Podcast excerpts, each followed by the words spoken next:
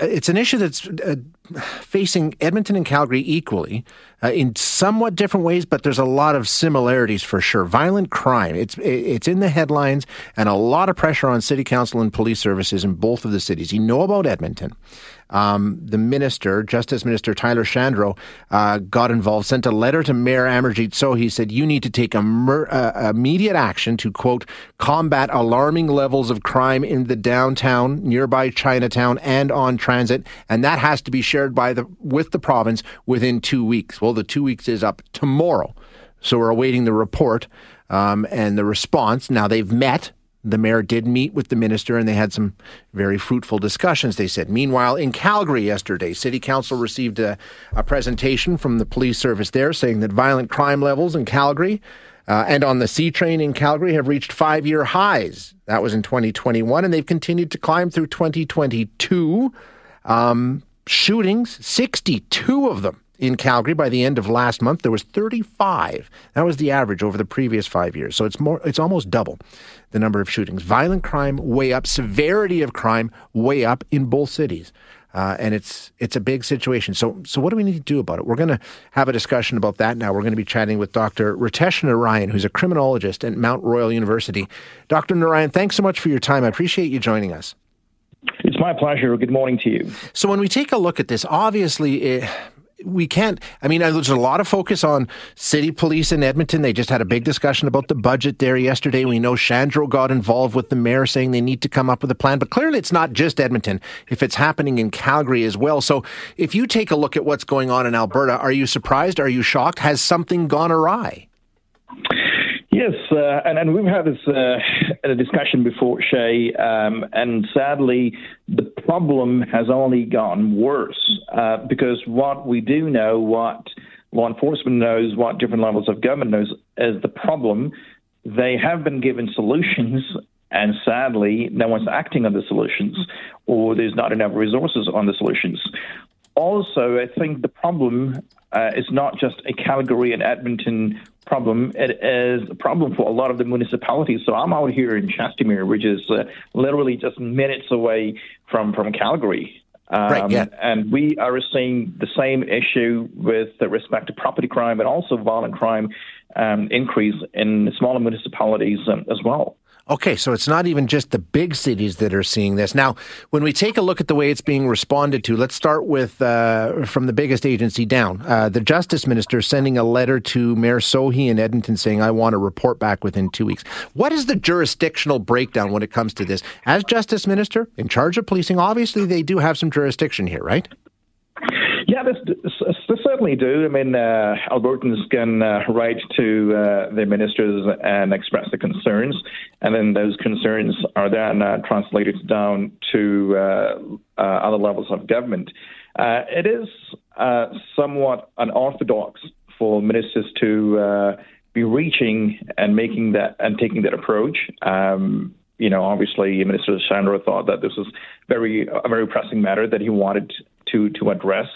Um, I mean, there's different ways of doing it. He could have contacted City Council directly. Mm-hmm. Uh, he decided to take this approach, and then that, that's on you know you know totally his decision as to how he wants to operate.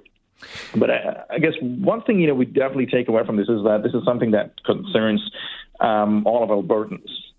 Exactly. Yeah, and I think you know what to to to his credit, the mayor in response said, "You know what? This is a complex issue. This isn't." Just about policing.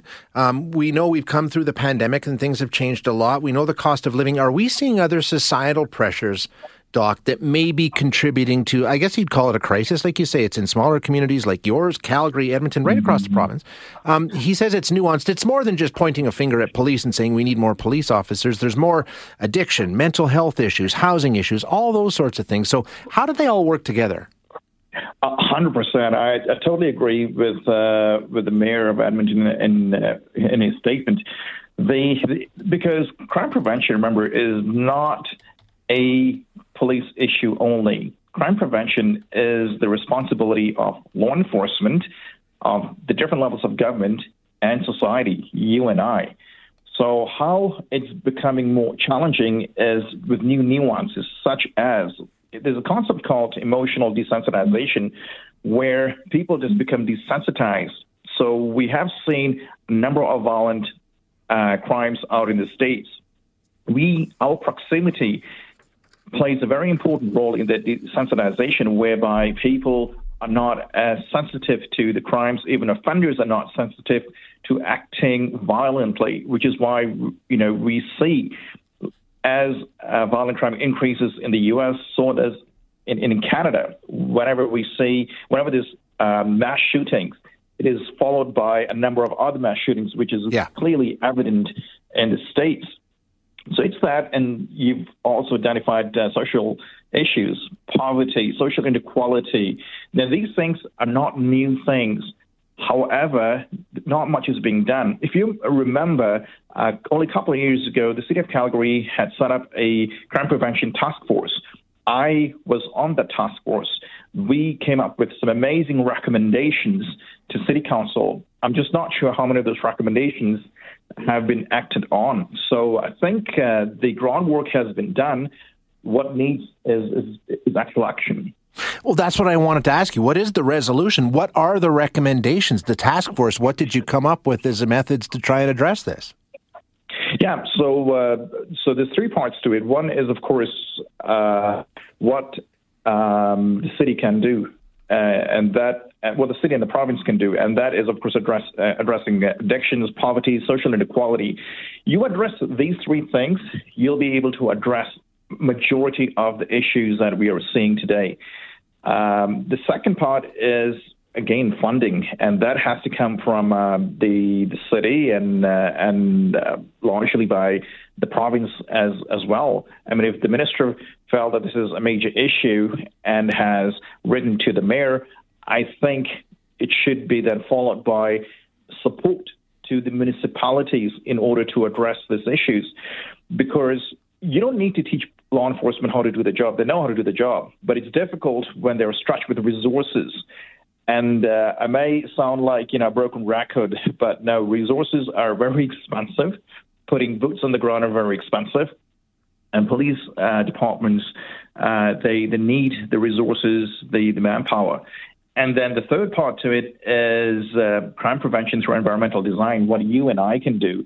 Um, I think if as an example, majority of you know in Calgary, most of the car theft happens in July and August. And uh, what is it that you know we're going to do? So I think residents can at least address the uh, property crime issue just by being vigilant and being responsible.